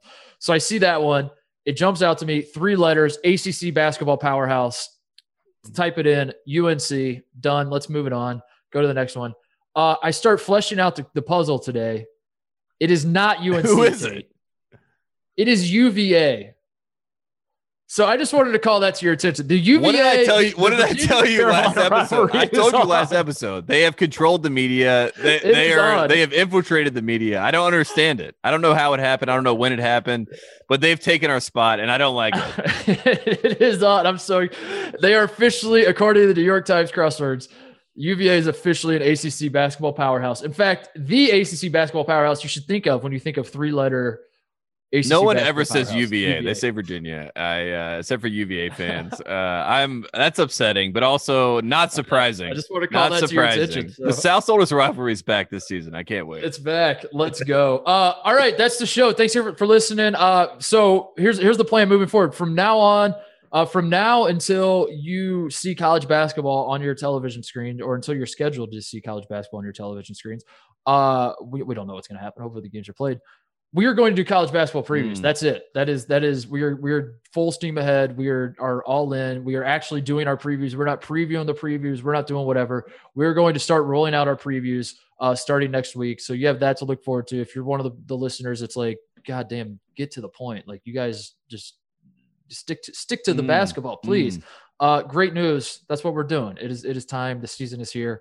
Uh, so that's the plan. We're, we're going to start ramping up our previews, and, and we couldn't be more excited. We're back. So, we uh, can't wait. Yeah, that is going to start next week. I guess. I guess we are going to do the one draft special. Um, but that's a bonus. That's a bonus. We're going to do that the night of Yeah. the draft. We're going to do like a recap, but uh, whatever. For the most part, it's going to be all college basketball previews. So uh, we're going to start rolling those out next week. Thanks for listening. Thank you to Kevin O'Connor and Kyle. Uh, this is like a nice little ringer Mm. reunion you had today, so that was fun. Um, and thanks for you guys for listening.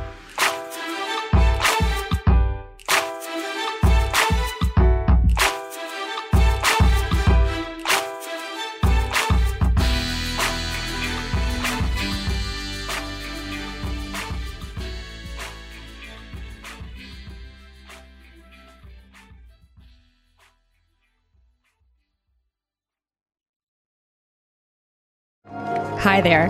Sorry for the interruption, but are you enjoying this show on Google Podcasts? You should know that the Google Podcasts app is going away this spring.